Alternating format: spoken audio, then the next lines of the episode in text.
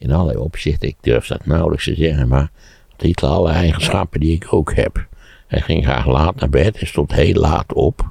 Als we straks aan Normandië bezig zijn, en dan moeten ze de Führer bellen, omdat die moet iets besluiten. En dan wordt er, is ook in die film over Normandië, Le Longest Day, is dat heel aardig.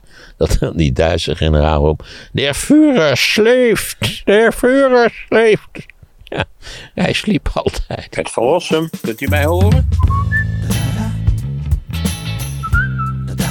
Als je kijkt naar september 39, iemand die al jaren van plan is om een grote oorlog in Europa te voeren, die natuurlijk maar één oogmerk kan hebben, dat zouden we misschien nog even erbij moeten zeggen, analytisch gesproken, hij wou die oorlog opnieuw voeren met de bedoeling die oorlog te winnen. En dat kon natuurlijk alleen als je Frankrijk zou verslaan. En waarschijnlijk Engeland ook, omdat die twee toch in allerlei opzichten nauw samenhingen, in strategisch opzicht. En dat je waarschijnlijk ook de Sovjet-Unie zou moeten verslaan. Dus eigenlijk ging die oorlog over de hegemonie in Europa. En dat zou toch een vrij omvangrijke klus zijn. Zeker dacht men toen op dat moment. En als je dan kijkt naar de oorlogsvoorbereidingen van Duitsland in 1939, dan denk je toch, dan was het niet beter geweest om een beetje af te wachten.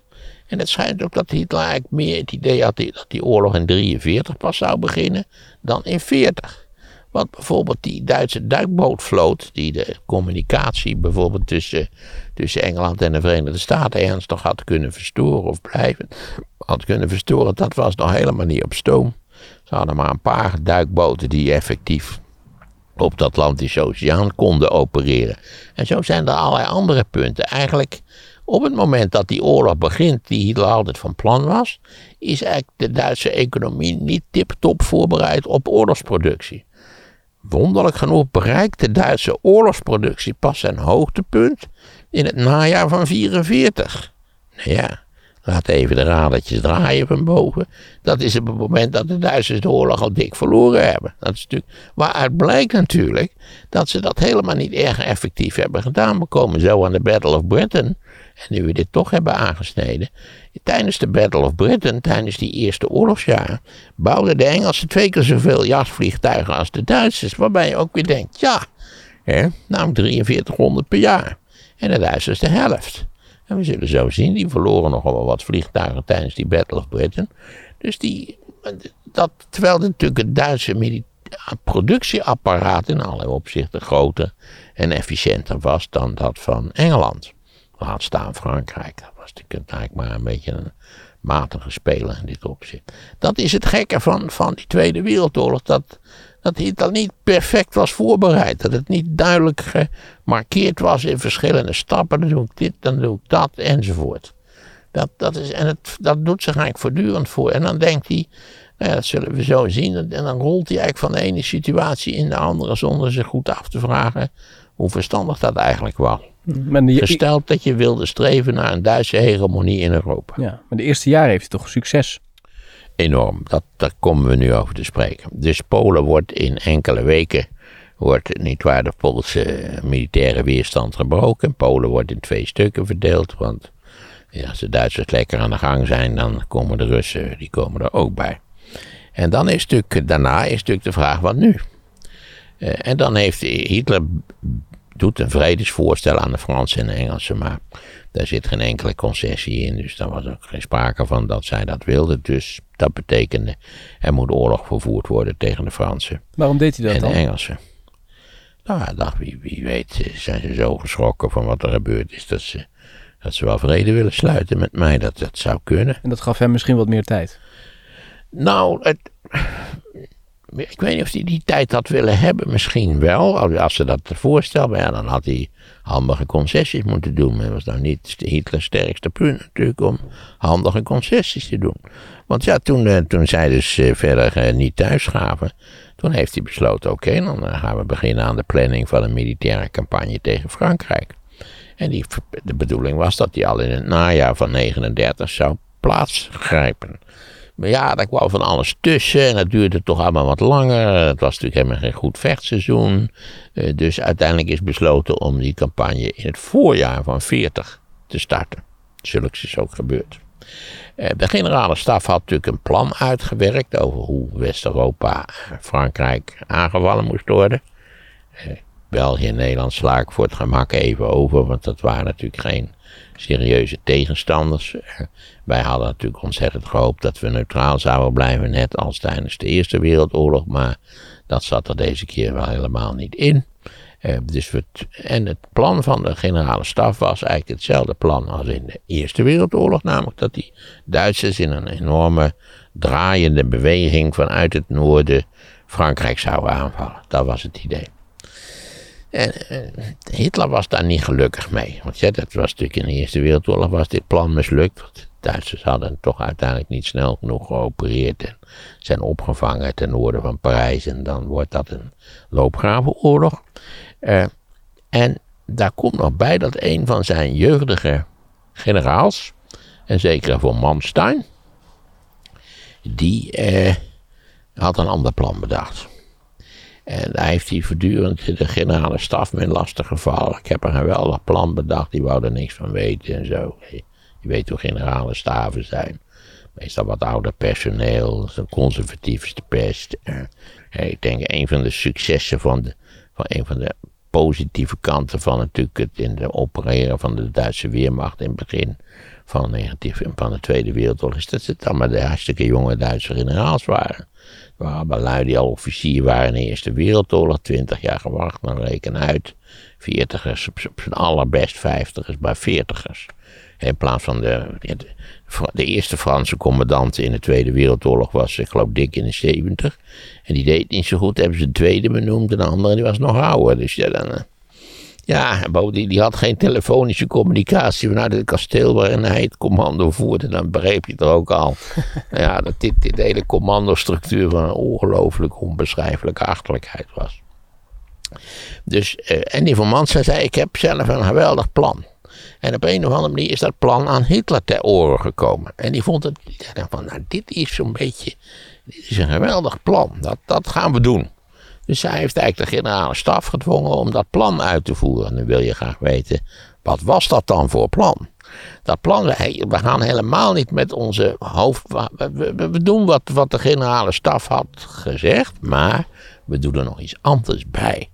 Want wat doen we? We stoten met zeven panzerdivisies in hoog tempo dwars door de Ardennen. Dat volgens de traditionele militairen kon dat niet. Het was uitgesloten, de wegen waren te smal en kon daar niet zo'n tempo ontwikkelen. Dat zou helemaal niks worden en enzovoort enzovoort. Allemaal conventionele bezwaar. Maar Van Mansen zei, het kan. En dan had je natuurlijk nog het probleem. Ja, dan moest je de Maas over. Hè, wilde, je, wilde je Frankrijk binnenstoten, moest je de Maas over. Nou, eh, we zullen later zien dat de Fransen dachten, nou oké, dit hebben ze gedaan, maar voordat ze die... Ze waren in no time de Maas over. als je nou iets, als iets... Ach, jezus. Heeft die kat, heeft een... Waar zit hij? Daar. Heeft een jong van een merel gevangen. Oh. Ja, wat je- hier niet ziet. oh, ik zie het, ja. Daarachter gaat hij. Ah, maar merel die heeft zijn jong kwijt. Die mereljongen, dat zijn zulke ontzettende klunzen. Maar je ziet niet waar hier hoe de, het, het bekende adagium in de natuur vreet of wordt gevreten. Ja. Wordt hier ook in deze brave, vreedzame straat op meedogenloze wijze uitgevoerd. We mogen wel blij zijn dat die kat de auto niet binnen is gekomen. We hadden het waarschijnlijk niet overleefd. Ja. Ja, die vogels, dat is wat. Vogels en katten, dat is. Eigenlijk moet je als je katten lief hebben, moet je je beter de andere kant op kijken vaak. Ehm, waar waren we gebleven? Ja, het plan van Van Manstein. Dus zei, dat is het plan, dat moeten we doen. Dat gaan we doen. En dat plan is magistraal uitgevoerd, anders kun je het niet zeggen. En dat valt, en, terwijl natuurlijk de Fransen en de Engelsen optrokken naar een in noordelijke richting, namelijk om die Duitse aanval vanuit het noorden op te vangen, kwamen die Duitsers in een rotsgang met die zeven panzerdivisies uit de Ardennen over de Maas. De Fransen zeiden nog, nou ja, voordat ze die Maas over zijn, dat kan dagen duren. Ze binnen een dag waren ze de Maas over en maakte vaart. Gewoon, hè, als je het even het kaartje voor je stelt. Dit begint allemaal, ik geloof, op 10 mei. En ik meen dat ze op 19 mei, ja ik denk 19 mei, waren ze in Abbeville. En Abbeville ligt aan de, aan de, aan de kust. Aan, dus hadden, in negen dagen hadden ze het gedaan in een enorm tempo. Dat is een van de meest, meest as, positieve, ja, moet je eigenlijk niet zeggen natuurlijk, maar een van de sterkste aspecten van de Weermacht is het tempo waarin gewerkt werd. Het, het, het had, en en, het, het, hele systeem met die duikbommenwerpers, die mobiele infanterie erachteraan en die tankdivisies. Ze deden tientallen kilometers per dag. Wat, wat in oorlogvoering echt, dat is, dat is echt hoog tempo. En nou ja, het, het gevolg was dat die Franse en die Engelse troepen ten noorden van die enorme doorbraak van die zeven Duitse, het waren zeven Duitse panzerdivisies, eh, die, die, die raakten natuurlijk opgesloten. Want die, waar, moesten ze heen? Hè, want het, eh, in feite was Frankrijk als het ware militair door midden gesneden in het nou, een beetje in het noorden, maar toch wel door midden gesneden. En godzijdank heeft Hitler toen gezegd, ja, dit, dit gaat mij veel te snel. Hè? Dit gaat mij veel te snel. Dat is gevaarlijk en dan worden we kwetsbaar. En bovendien, daar, je hebt er allemaal moerassen en narigheid. Er zakken de tanks in weg en zo. Want hij had daar zelf natuurlijk gevochten in de Eerste Wereldoorlog. En zodoende is dat fantastisch. Of eerst deden die Duitse generaals. Eh, Guderian, die deed net alsof hij niks hoorde uit Berlijn. De radio werkte niet, die werkte prima. Ze wouden tempo maken. Ze wouden laten zien wat je kon met die panzerdivisies. Uh, maar goed, dan pauzeren ze toch. En in die pauze eh, hebben de Engelsen natuurlijk hun hele British Expeditionary Force, de BEF geheten. De hele BEF hebben ze overgezet met kleine bootjes naar Engeland. 340.000 man, ook nog vrij, vrij fors Frans bestanddeel. maar als dat niet gebeurd was, als Hitler niet gepauzeerd zou hebben, dan zou het hele British Expeditionary Force, het grootste deel van het Engelse leger, al in 1940 in Duitse handen zijn gevallen.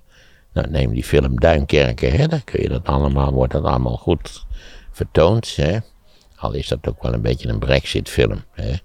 Kunnen het beter alleen af, die Europeanen, daar heb je niks dan narigheid van. Ja, dus, uh, nou ja, in feite eh, is het in Frankrijk, in een paar weken is het met Frankrijk afgelopen. En, en voor veel mensen die zagen dat natuurlijk tegen de achtergrond van wat in de Eerste Wereldoorlog gebeurd was, waarin de Fransen samen met de Engelsen heroïsche weerstand hadden geboden en tenslotte Duitsland hadden verslagen. Nou, dit was nog eens wat. Heel Frankrijk, Frankrijk lag militair op zijn reet in, in, in, een, in een paar weken. Want het was wel duidelijk dat de Fransen zich niet zouden herstellen. Je denkt natuurlijk, ja, die Duitsers hadden tanks, die hadden de Fransen niet. De, tank, de Fransen hadden meer tanks dan de Duitsers. Maar die gebruikten ze verkeerd. Niet als panzerdivisie, maar verdeeld over de hele rest van de troepen. Die oorlog maakt dorsten. Is wat. Uh, ja, er was in het Franse leger eigenlijk maar één persoon die altijd gezegd had: van, Dit is helemaal verkeerd wat we doen. Je moet naar die Duitsers kijken. Gek genoeg, de theoretici van de tank waren allemaal Engelsen. Little Hart en dat soort van persoon. Kan iedereen thuis even opzoeken. En maar de Duitsers hadden gedacht: van, Dit is het, zo moet je dat aanpakken. Zo, dit is een modern wapen, daar moet je heel anders mee vechten dan, dan, dan, uh, dan gebruikelijk was.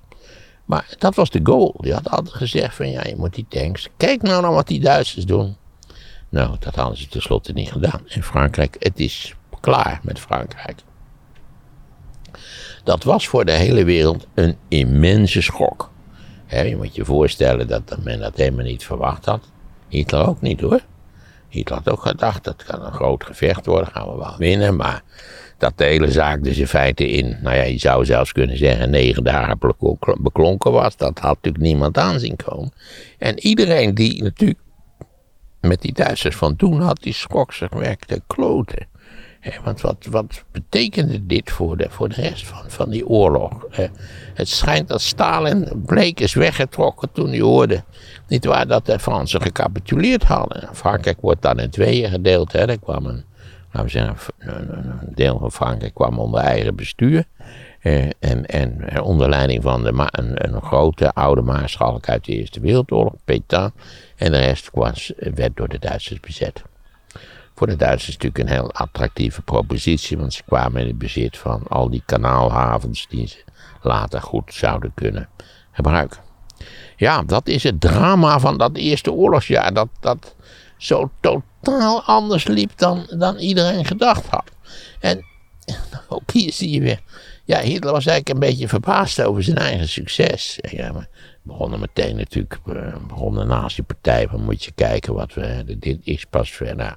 Die, die maakte er een propagandistische triomf van, deels wel terecht natuurlijk, militair was dit een van de meest perfect uitgevoerde operaties ooit. Hè?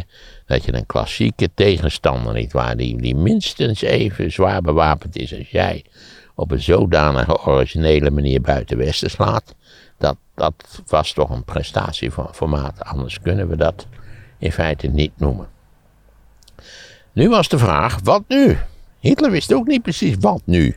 Hij was nogal verrast over de snelheid waarmee het proces zich had voltrokken. Want je begrijpt nu, er was nog maar één belligerent over aan de geallieerde kant, namelijk Engeland.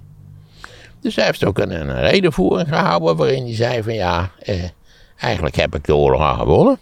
En het is voor die Engelsen eigenlijk veel verstandiger om, om, om, om zich daar nou maar neer te leggen. Laten we zeggen, hè, dan kunnen zij hun imperium behouden, prima. En ik ben de baas in Europa. Dat, dat was het idee natuurlijk. Van, maar ja, je begrijpt, de Engelsen hadden ondertussen minister-president vervangen. Chamberlain was vertrokken, die is kort daarna dood gegaan. En die was vervangen door Winston Churchill. Er is wel eens in het kabinet gesproken over de mogelijkheid om een deal te maken met Hitler, maar daar is het helemaal niet van gekomen. Zeker niet toen die Bef eenmaal uh, van dat strand afgehaald was. Natuurlijk, dan hadden ze tenminste nogal wat. En tenslotte, niet waar, was uh, Churchill zijn standpunt, nee, wij doen dat niet. En toen heeft hij die beroemde regel gehouden, we'll fight here, we'll fight there. Kijk, het begint weer te regenen. Ja, we moeten die sleutel steeds in. Want... Ja, dat is eigenlijk niet handig, hè, die auto's met die elektrische boel. Nee, even kijken, zo. Ja, komt ook dat, dat schermpje komt ook weer tevoorschijn uit je dashboard. Ja. Het is wel curieus allemaal. Al die leuke piemelige dingetjes Zo. die tegenwoordig in auto's zitten. Ja, dat is toch wat met dat geregen. Uh, ja, dus dat, dat was de kwestie. Wat moet Engeland nu doen? Nou, in Engeland maakte eigenlijk duidelijk, wij gaan daar niet op in. Uh, wij uh, zullen vechten tot het einde. Want vergeet niet, Amerika was nog niet in de oorlog. De Sovjet-Unie was niet in de oorlog. Was nog maar één tegenstander over van Nazi-Duitsland, namelijk Engeland. Daar moet wel bij worden gezegd. Engeland had zijn vloot natuurlijk nog, de grootste, ena, sorry, ena grootste vloot ter wereld. De Amerikaanse was wel groter, ook toen al. Zeker. En Engeland had een tip-top, hypermoderne luchtmacht. Bestaande uit uh, de modernste jagers van dat moment, namelijk de Spitfire en de Hurricane. Dus ja, toen de Engelsen nee zeiden, was het duidelijk, ja, daar moest Hitler, daar moest iets aan gedaan worden. Dus, uh, en hoe en wat zou er aan gedaan moeten worden? Nou ja, voordat we dat nou gaan zeggen dat dat natuurlijk invasieplannen waren. En wat daarvoor gedaan zou moeten worden, moet natuurlijk nog de vraag gesteld worden: was het nou verstandig van die Engelsen? Er zijn nogal wat, wat jongere Engelse historici een tijdje geleden geweest. En nou, je nou zo over nadenkt, zou het niet handiger zijn geweest als Engeland een deal met, met Hitler zou hebben gemaakt. Hadden we het empire kunnen behouden waarschijnlijk. En, en we zouden niet de hulp Sinterklaas van, van de Verenigde Staten zijn geworden. Want dat is tenslotte natuurlijk. bij het begin van de oorlog is, is, is, speelt Engeland een heroïsche rol. En aan het eind van de oorlog zijn ze natuurlijk niet veel meer dan een dwerg die naast de Amerikaanse reus staat. Wat natuurlijk in allerlei opzichten ook weer niet zo fijn was. Ja, het is allemaal nationalistisch denken. terwijl de burgers zouden beter zich kunnen afvragen: hebben we lekker te eten? Brandt verwarming goed? kun je een ijsje kopen? Hè?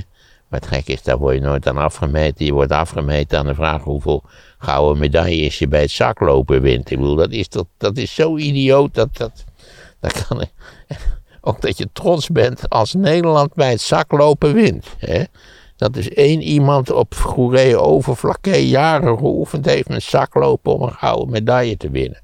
Wat kan mij dat schelen? Hè? Of bij dat dwergfietsen. Nou, laat ik me niet af laten, laat me niet af laten.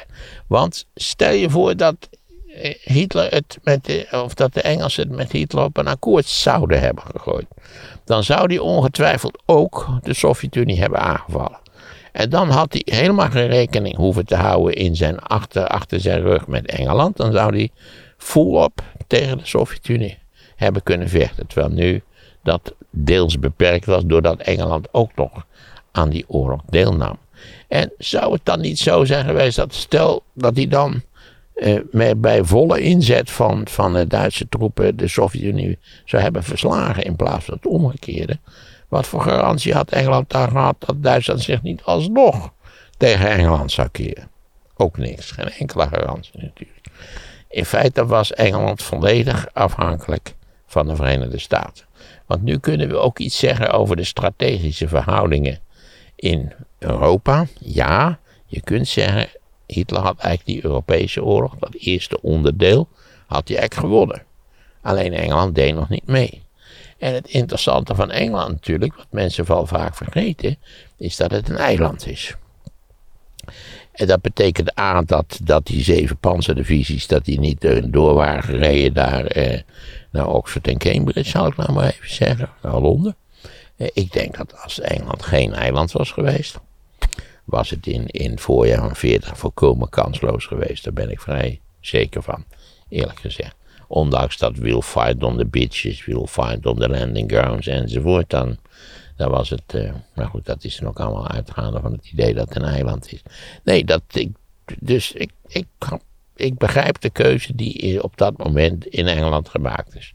Strategisch zou het, zou het uh, waarschijnlijk ook een, een beetje een slow, langzame suïcide zijn geweest als die als die een deal met, uh, met de Duitsers. Nog even afgezien van het morele karakter van een deal met, met het naziregime. He, dat, dat, het, was, was in allerlei opzichten zo'n gruwelijk regime dat, uh, dat je daar sowieso niet moreel verantwoord. Maar wisten mensen dat toen al? Nou, dat hadden ze goed kunnen weten, laat ik het zo zeggen. Nou, het was een, in, in Polen waren al de vreselijkste dingen gaande. Dat was natuurlijk sowieso, kijk hoe Hitler aan de macht is gekomen. Denk, denk aan 34, die lag de nacht van de lange messen. Ik bedoel, dat een troep levensgevaarlijke moordenaars was, dat, dat was wel duidelijk. Wat jij bedoelt de holocaust, dat, dat moest er nog aankomen. Maar nou, kijk hoe de joden in Duitsland al waren behandeld vanaf 35 natuurlijk. Die waren overal uitgehaald. Ja, die, die waren al, al veroordeeld tot een ghetto bestaan. En zo ging het ook op grote schaal in Polen op bovendien vrij gruwelijke manier. Dus nee, het, het, het, was, niet, het was niet aantrekkelijk. Uh, maar iedereen begreep, Churchill ook natuurlijk, je hoeft hier geen grote strategische denker voor te zijn, dat mogelijkerwijs zouden zij zich de Duitsers een hele tijd van het lijf kunnen houden. Zeer waarschijnlijk, we zullen het zien. Maar tegelijkertijd het idee natuurlijk dat Engeland op eigen militaire kracht terug zou kunnen komen op het continent om daar de Duitsers te gaan verslaan. Nou, dat was volstrekt ondenkbaar. Dat was echt totaal uitgesloten. In die zin, niet waar, was, was Hitler degene die de sterkste positie innam. En we zullen zo zien dat hij tenslotte zijn eigen sterkste positie naar de klote geholpen heeft. En ook al improviserend en, en al denkend dat hij wist hoe het zat. Terwijl hij vaak helemaal niet wist hoe het zat. We gaan het weer even. Ik ga het weer even open doen. Het is weer gestopt met regen. Oeps. En nu doet hij het wel, wat graag. Oh, wacht even.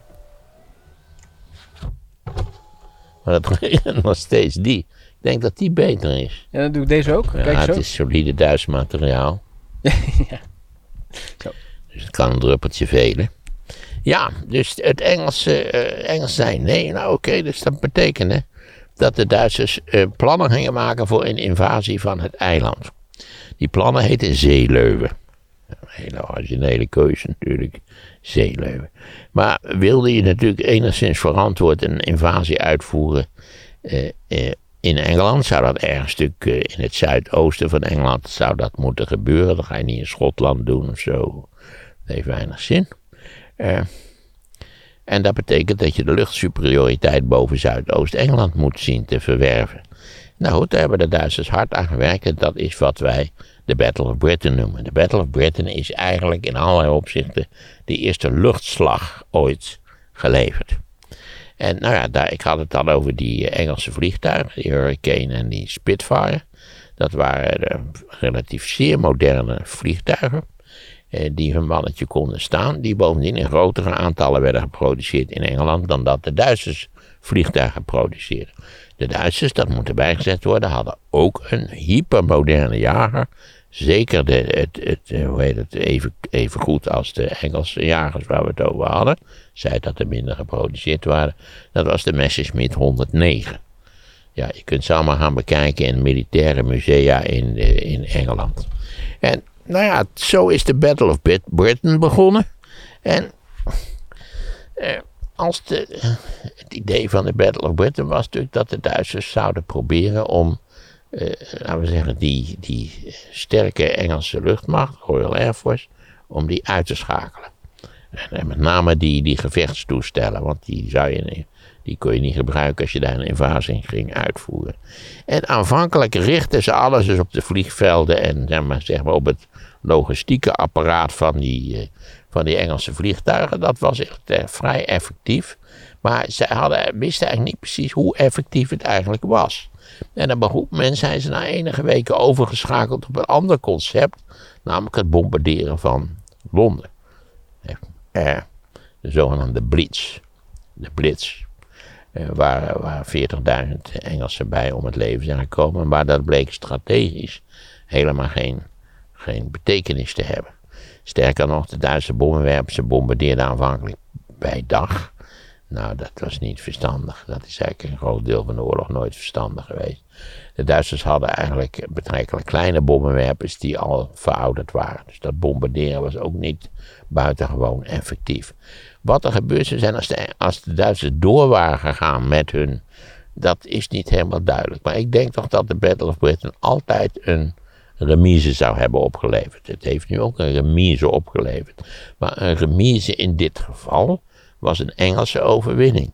Want die remise betekende dat de Engelsen niet de luchtsuperioriteit verloren hadden boven hun eigen eiland. En er speelt nog een hele wonderlijke factor in mee.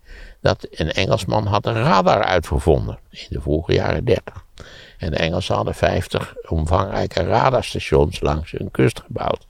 Die ze in staat stelden om te zien wat er aankwam.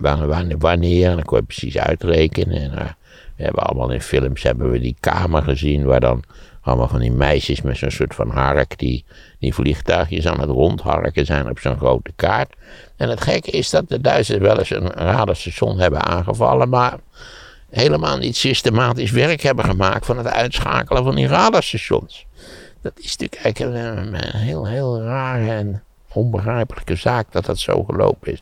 Dus het was een remise. Bovendien moet je je voorstellen, als er luchtgevechten waren, voortdurend luchtgevechten natuurlijk, van die trotse, dappere Royal Air Force piloten, stortte een eh, Engels vliegtuig neer. Ja, soms was de piloot dood, die kon er niet meer uitkomen. Eh, maar vaak niet. En dan eh, kwam hij aan zijn parachute naar beneden. En die Engelsen die vielen natuurlijk op Engels grondgebied. Het probleem was dat als de Duitsers werden neergeschoten boven Engeland, dat ze ook boven Engels grondgebied terechtkwamen. Dus de Duitsers hebben op die manier ruim 900 hooggetrainde piloten verloren. Die waren boven Engeland neergeschoten en die kwamen daar natuurlijk. Het is wel, uh, ik weet niet hoe verschrikkelijk deze effecten zijn. Oh, het wordt, ik, heb, ik zal het even dicht doen weer. Oh, nu doet hij het weer niet. Dat is wel opvallend. Maar dat, uh, dat, wat, ja, wat... op een of andere manier is deze software, die is in dit algoritme klopt iets niet. Nee. Dat is wel duidelijk. die Duitsers zijn, punt van software, is Duitsland niet, niet, uh, niet tot de top van de wereld. Nee. Gek genoeg, hè? Zo. Ah. Oké, okay. ja, god, het is, uh, nou, het is die regen, dat is wat. Oh, droog vanzelf hoor. Oké. Okay. Zo. Hier waren we, we waren bij de Battle of Britain. Ja. Ja. Dus uh, ja, dat was uiteindelijk een remise en dat betekende dat Zeeleuwen dat, dat niet door kon gaan. En Zeeleuwen is ook afgeblazen.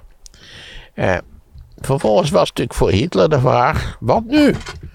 Want ja, dit, dit, dit was eigenlijk zijn eerste mislukking. En die stomme eigenwijze Engelsen wouden geen vrede sluiten. Hij begreep ook niet echt waarom. Hij had toch gewonnen eigenlijk. Wat nu? Hoe zou hij die Engelsen zo gek kunnen krijgen om mulvrede te sluiten? En toen ontstond bij hem al het plan, als ik nou eens die Sovjet-Unie aanviel. Want dat stelt niks voor, die Sovjet-Unie. Dat dacht iedereen dat het Rode Leger echt geen reet voorstelde. En dat kwam eigenlijk door een klein oorlogje wat de Russen gevoerd hadden in eh, eind, eind 39 tegen Finland. Ze hadden Finland namelijk geconfronteerd met een eh, vraag. Eh, ze wilden dat hele Ladoga-meer, dat moest beter beschermd worden. Eh, kijk maar even op de kaart hoe dat zat. In ieder geval wilden ze dat, het, dat de Finnen een eind opschoven, eh, laten we zeggen, richting Finland. Eh, nou, de Finnen voelden daar geen kloot voor, dus dat is een oorlog geworden. En, en ja, je begrijpt dat het Finse leger nou niet een van de grootste legers ter wereld was. Tot op de dag van vandaag zou Finland dan inwoners hebben, 4, 5 miljoen of zo, schat ik. Ja, voor de rest zijn het muggen, zoals je weet, is dat al te veel mensen kun je daar ook niet gebruiken. Nou ja, en het bleek eigenlijk dat in de confrontatie tussen dat immense rode leger en de Finse leger, dat die Finnen veel beter konden vechten. Het waren echt dramatische cijfers. De versneuvelden veel meer Russen dan Finnen. Die Finnen die waren heel efficiënt met skis en zo en een witte pakken. En nou, het, was, het was een drama, waardoor natuurlijk de hele wereld, die sowieso op hand van de Finnen was en niet natuurlijk op de hand van de, van de Sovjet-Unie, dat de hele wereld zei, nou dat mooie leger, want we hadden, allerlei zuiveringen plaatsgevonden in de loop van de jaren dertig in het Rode Leger. Dat Rode Leger stelt niks voor. Dat was de, algemeen, dat was de communist opinio. Uh, dat was ook de com communist opinio in het Westen. Maar wie dat ook dacht, was Adolf Hitler. Dus die zei van ja, we moeten plannen gaan maken om de Sovjet-Unie aan te vallen. Hij had overigens nog niet besloten om dat te doen. Dat heeft hij pas later dat jaar gedaan. In december 40, denk ik, is daar een definitief besluit over gevallen. Het begint natuurlijk pas in juni 41. En Hitler dacht, ja, die oorlog tegen de eh, Sovjet-Unie, dat is een zandkastenspiel. Kortom, het is kinderspel. De Rode Leger stelt een zak voor, dat hebben we nou gezien. Dus wij moeten dat in principe in een week of zeven zouden we dat moeten doen. Hebben net een beetje, nou ja, goed, kijk naar Frankrijk, ze natuurlijk ook, het was ook wel aan het hoofd gestegen. Ik moet zeggen dat de generaals natuurlijk naarmate deze voor die, die voorbereidingen vorderden, wel zeiden, ja, ja, ja, mijn vuren en zo, eh, met de bekende hakkergeklap en het heffen van de arm en zo. Eh, dat is een heel ander soort oorlog dan tegen Frankrijk. Voor Nederlanders is Frankrijk erg groot en ik rij er niet graag dwars doorheen, eerlijk gezegd, maar eh, Rusland is nog heel, heel andere kost. En, maar ze hebben hem nooit en aan Hitler overtuigend duidelijk kunnen maken dat het opereren in die immense ruimte, dat dat heel andere eisen stelde, niet waar, dan bijvoorbeeld het opereren in Frankrijk. En zo heeft Hitler tenslotte besloten om de Sovjet-Unie aan te vallen eh, in 1941. En ja, daar, daar, kunnen we dat eh, voorlopig het, het, verhaal bij stoppen, maar we kunnen er nog ook even bij zeggen.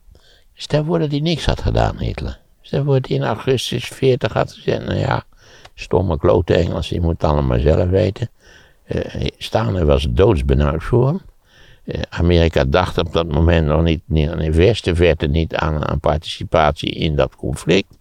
En hij had gezegd, ik ga daar in Berchtesgaden, die hebt daar een hartstikke mooi uitzicht. De mensen moeten daar eens gaan kijken. Ja, zijn eigen villa, de villa van Hitler is opgeblazen na de oorlog. Maar je kunt daar nog een soort museumpje, en je kunt daar naar boven, naar een soort theehuis op de berg. Kan zwaar me aanbevelen, het is een heel leuk uitstapje. Hoewel Hitler hoogtevrees had, het, ja, in allerlei opzichten, ik durf dat nauwelijks te zeggen, maar Hitler alle eigenschappen die ik ook heb. Hij ging graag laat naar bed. Hij stond heel laat op. als we straks aan Normandië bezig zijn. En dan moeten ze de vuren bellen, omdat die moet iets besluiten. En dan wordt er, is ook in die film over Normandië, Le Longest Day, is dat heel aardig. Dat die Duitse generaal op. Der Führer sleeft, der Führer sleeft. Ja, hij sliep altijd. Ja, hij rookte niet. Eh, hij was dol op honden, dus dit, dit, dit geeft. Nou, maar wat ik vond, heb het altijd enorm leuk gevonden om in de bergen naar beneden te lopen. En omdat je tegenwoordig allemaal van die liftjes hebt, kun je tegenwoordig altijd naar beneden lopen. Hitler was ook gek op om naar beneden te lopen. Stond al een Mercedes voor hem klaar en dan reed hij weer naar boven. Ja, en wat waren ook een keer op, ja, die wonderlijke tijden die hij aanhield, die waren ook wel... hoe weet je dat? Waar is dat gedocumenteerd? Nou, dat, het, God, is ontzettend veel door Hitlers spreken en zo. Dat is allemaal dat is allemaal op schrift gesteld. Dus er is over Hitler ontzettend veel bekend. Echt heel erg veel. Er zijn, heel veel documentaire opnames die dat hele personeel van die villa heeft natuurlijk ook gekwekt over hoe het daar precies toe ging. Dus dat, dat weten we allemaal met grote zekerheid. Een zandkastenspiel. Dus als die. Eh, ja, dit, hier zit ook iets, van, van. God, die stomme Engelsen, die willen niet, die moet ik een beetje onderdrukken. Hij dacht dat Engeland een veel belangrijker tegenstander was dan de Sovjet-Unie. Een zandkastenspiel. Een week of wat, klaar is Kees. Als het dan tenslotte begint, denken ze dat in het Westen ook. De Amerikanen en Engelsen dachten ook, god dan allemachtig. Hè, dit is in een paar weken, negen weken hadden ze geloof ik de, de, de Russen gegeven om het... En dat is natuurlijk allemaal totaal anders gelopen. Want Hitler is hier in de kuil gevallen die hij zelf gegraven had. En is begonnen aan een tegenstander die hij niet aanbleek te kunnen. Zei dat die tegenstander, gaan we het over hebben, aanvankelijk kapitale fouten heeft gemaakt. En dat daar misschien even het moment is geweest, had het anders kunnen lopen. Maar goed. De deelname natuurlijk van de Verenigde Staten was in allerlei opzichten ook beslissend aan de andere kant. Maar nogmaals, hij had gewoon naar Berchtesgaden moeten gaan met de Mercedes. Hè, prachtige Mercedes, hele grote zwarte Mercedes. hè. En daar had hij fijn van zijn pensioen moeten gaan genieten. Hoe oud was hij toen? Dit speelde dus in 40, dus die 51.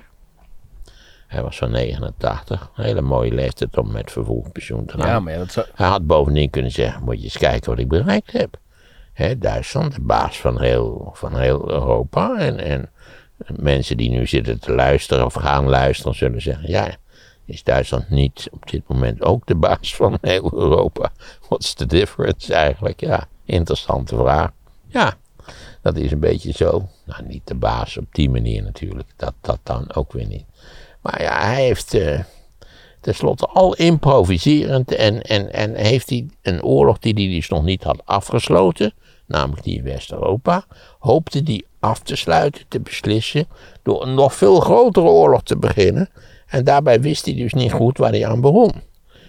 Heeft de Sovjet-Unie heeft hij grenzeloos onderschat. Met gruwelijke gevolgen, zoals we zullen zien.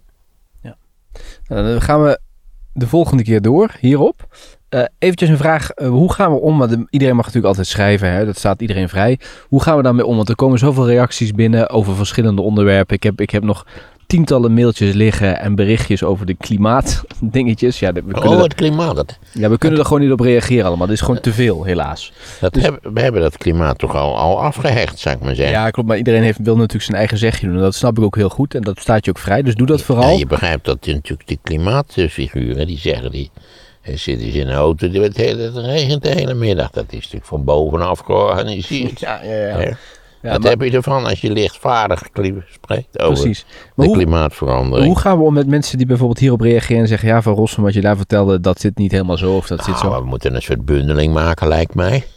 Kijk, zeker als je militaire kwesties aan de orde stelt, dan eh, er zijn een enorme hoeveelheid militaire amateurs. En die weten alles beter. Dat, dat moet je, dus ik heb nu gezegd dat die Messerschmitt ook een tip-top toestel was. Dat er iemand te vinden zegt, ja nee, maar het staartroeren, dat weigerde vaak hè, bij de start of zo. En dan, dat, soort, dat soort dingen. Daar moeten we terughoudend mee omgaan, zou ik zeggen. Maar als het fundamentele vragen zijn eh, over strategie of, of over een bredere zin, eh, dan eh, kunnen we daar best op antwoorden. Kijk maar een beetje of het, een, of het een beetje redelijk klinkt. Ik kan bovendien altijd zeggen, wat een slap gelul, daar gaan we niet op in. prima. Nou, doen we dat. En eh, Laszlo, die, of Leslo, die luistert in Mexico. Die, ehm, die heeft een, een heel betoog dank daarvoor over de cryptomunten gehouden. Daar hebben we het eerder al over gehad. Je hebt Mhm. ook al duidelijk aangegeven dat je dat onzin vindt. Eh, hij heeft echt een heel goed beargumenteerd betoog uitgelegd waarom dat niet zo is. Ja, cryptomunten, zolang geen enkele overheid daar iets mee te maken wil hebben, zijn cryptomunten luchtfietserij eerste klas. Ja, hij is- zegt dus dat dat niet zo Het is is. te gek wat de gek ervoor geeft. En hij zegt, je, Tom, je moet ook kritischer tegen Maarten zeggen dat, dat, eh, dat er geen overheid bij aan te pas komt. Het is voor iedereen toegankelijk, ook voor mensen zonder bankrekeningen in bijvoorbeeld Afrika of Azië. En het maakt transacties heel makkelijk. Hij woont zelf dus in Mexico en hij zegt, als ik geld van Nederland naar Mexico wil sturen, dan kost dat normaal 5 tot 10 procent transactiekosten en heel veel tijd. Maar met cryptomunten is dat niet zo. Om maar eventjes één voorbeeld te maar transactiekosten, omdat we halfgare banken hebben die transactiekosten mogen rekenen. In Amerika is alles wat met het betalingssysteem te, maken heeft peperduur. In Europa niet, in Nederland al helemaal niet natuurlijk. Nee. Al moest ik vroeger bij telefonisch overmaken altijd een tientje betalen. Maar tegenwoordig heb je een ding op je telefoon en ja, de helft, nou, nee, het is niet zo dat de helft van de tijd niet werkt, maar af en toe werkt het niet. Maar nee, dat is, ik, ik ben nog steeds niet overtuigd. Maar ik ben natuurlijk helemaal geen deskundige, dus... eh, Nee, maar we, misschien moeten we die, want ik heb bij BNR bijvoorbeeld vaak over dit onderwerp ook mensen geïnterviewd. En daar zit wel een bepaalde gedachte achter die, die heel veel mensen aanspreekt en waardoor heel Ja, veel dat mensen ook begrijp ik vertrouwen- allemaal wel. Maar die weet ook dat het maken van die kleren dingen gigantisch duur is. eh, van wat het punt van de elektriciteitsgebruik. Ja. Met name die bitcoins. Dus ik wacht gewoon op tot... eh, tot, tot op. Kijk, als overheden ze erachter zetten, heeft het substantie. Een dollar heeft een zekere waarde. Die is fluctuerend, dat weten we allemaal. En toen ik een kind was, was de dollar 3,60 gulden waard. En wat is de dollar nu ten opzichte van de, van, hoe heet het, van de euro waard? Iets minder, denk ik 90% of zo. Dus wat zal de dollar nu waard zijn? Dat zit ergens onder de twee piek. Maar dat is hier bij de crypto's ook zo, hè? Daar is ook vraag en aanbod die de prijs tot stand Ja, brengt. maar, maar waar- op basis waarvan? Maar puur speculatief is dat. Nou ja, Kijk, als de Amerikaanse economie instort, noem maar wat op. Ja, dan zal dat invloed hebben op de waarde van de dollar. Dat is zo klaar als een klontje. Die zal zich anders ontwikkelen op de valutamarkten. Maar eh, in, bij de bitcoin is, het- is het wat de gek ervoor heeft. Nou, als dat- Amazon bijvoorbeeld ja. zegt we gaan er iets mee doen, dan stijgt die prijs ook enorm. Ja, dat geloof ik graag. Maar Amazon gaat dat vast niet doen. Ja, heet het? eh, onze vriend Zuckerberg die wou een speciale Facebook-munt. en ik hoop- Ik hoop dat ze hem daar de poten breken op dat punt. Nou ja, hij heeft toen zich moeten verantwoorden bij de Amerikaanse overheid. Ik ben tegen het, het, het beheer van, eh, laten we zeggen, valutaproblemen door eh, particuliere instanties. Ja, maar ik vermoed dat, want de Europese Centrale Bank, hebben we het ook al eerder over gehad, is ook hier aan het werk. Omdat ze Nou, dit prima, als die het doet, dan ben ik er, ben ik er niet Ja. tegen. Dan, Ja. dan heeft het substantie. Nog eventjes één, één korte reactie, die vond ik nog wel eventjes leuk om te laten horen. Dat is de allerlaatste van Julien van Kampen. Die heeft iets ingesproken en die he- heeft dat een beetje gedaan op de manier zoals dat ook bij de, bij de slimste gaat met die, ik weet niet, dan heb je drie van die dingetjes en dan is, die stellen dan ook een vraag. Nou, zo heeft hij zijn verhaal ook vormgegeven. Dus een, leuk kort verhaal tot slot. Beste meneer Van Rossum, hier is Julien van Kampen, ergens vanuit Kroatië. Naar aanleiding van de door u verklaarde liefde voor de DigiT en uw eh, behandeling van de opkomst en geruisloze afgang van Rita Verdonk het volgende. Toen ik in 2006 mijn DigiD aanvroeg, werd ik tot mijn grote verbazing door een vriendelijke dame van het ministerie van Binnenlandse Zaken gebeld. Dat ik het geluk had de miljoenste DigiD te hebben aangevraagd. Het zou een heus mediaspectakel worden. Alexander Pechtold eh, zou mijn DigiD persoonlijk eh, komen overhandigen op mijn studentenkamer aan de Botaniestraat in Delft. Pechtolds mediamomentje viel echter in het water, want het viel precies samen eh, met de niet links, niet rechts, maar recht persconferentie van Rita Verdonk. Mijn vraag aan de hand van deze anekdote is het volgende. Zou, gezien de alomtegenwoordige wens van een nieuwe bestuurscultuur, niet ook de minister voor bestuurlijke vernieuwing moeten terugkeren? Eh, nee, liever niet. Ik ben niet zo'n voorstander van bestuurlijke vernieuwing. Ik ben eigenlijk een voorstander van een beleid waarbij de bestaande bestuurstructuren dat die verbeterd worden. Eh, we hebben allerlei experimenten gehad ten aanzien van bestuurlijke vernieuwing, nieuwe provincies, stedelijke regio's, ik weet niet wat lulkoek ons niet, niet bezorgd is in de loop der jaren. Daar is allemaal nooit iets van terechtgekomen. Godzijdank. We hebben A. geen hervormingen nodig van ons democratisch parlementaire bestel. We hebben B. geen hervormingen of in- ingrijpende structurele veranderingen van de bestuurscultuur noodzakelijk. We hebben wel nodig dat die bestuurscultuur efficiënter wordt dan die nu is. En maar dat moet je doen door het bestaande op eh, voorzichtige wijze te hervormen. Want ook, ook bij hervormingen lopen dingen vaak zo onherstelbaar mis. Ik vond wel leuk dat hij een studentenkamer in de Botaniestraat had in Delft. Want om de hoek bij de Botaniestraat heb je de Kanaalstraat, de Kanaalweg. Om precies te zijn, en daar wonen mijn grootouders. Dus ik heb heel wat door de Botaniestraat gewandeld in Delft. Leuk. Nou, dankjewel uh, Julia. En overigens, overigens heeft Rita Verdonk, heb ik begrepen, geluisterd naar de podcast. Oh jeetje. Vertelde mij iemand en toen zei ik, nou leuk, laat haar ook eventjes zoiets inspreken. Maar ze vond, ze vond de kwaliteit in journalistiek opzicht niet dusdanig dat ze zich uitgenodigd voelde om te reageren. Oké. Maar ik begreep dat zij dus eh, weer on speaking terms is met Mark Rutte en schijnbaar ook advieswerkzaamheden voor verschillende ministeries doet. Wist die persoon die ook bij Trots op Nederland betrokken was mij te vertellen. Dus, Ah, nou ja, kijk eens aan. En kennelijk anoniem achter de schermen speelt zij nog een invloedrijke rol. Eh, eh, mijn, mijn commentaar was volgens mij helemaal niet journalistiek, maar historisch. Het ging bij over de betekenis die ze gehad heeft voor de Nederlandse parlementaire democratie.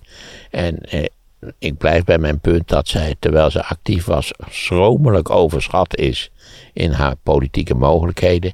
En dat je bovendien, als je na zo'n politieke carrière A, dat je niet in de VVD blijft zitten, omdat je natuurlijk als nummer twee, zeker met die, met die voorkeurstemmen, hartstikke veel had kunnen bereiken. Er waren allerlei mogelijkheden geweest. Je had allerlei eisen kunnen stellen.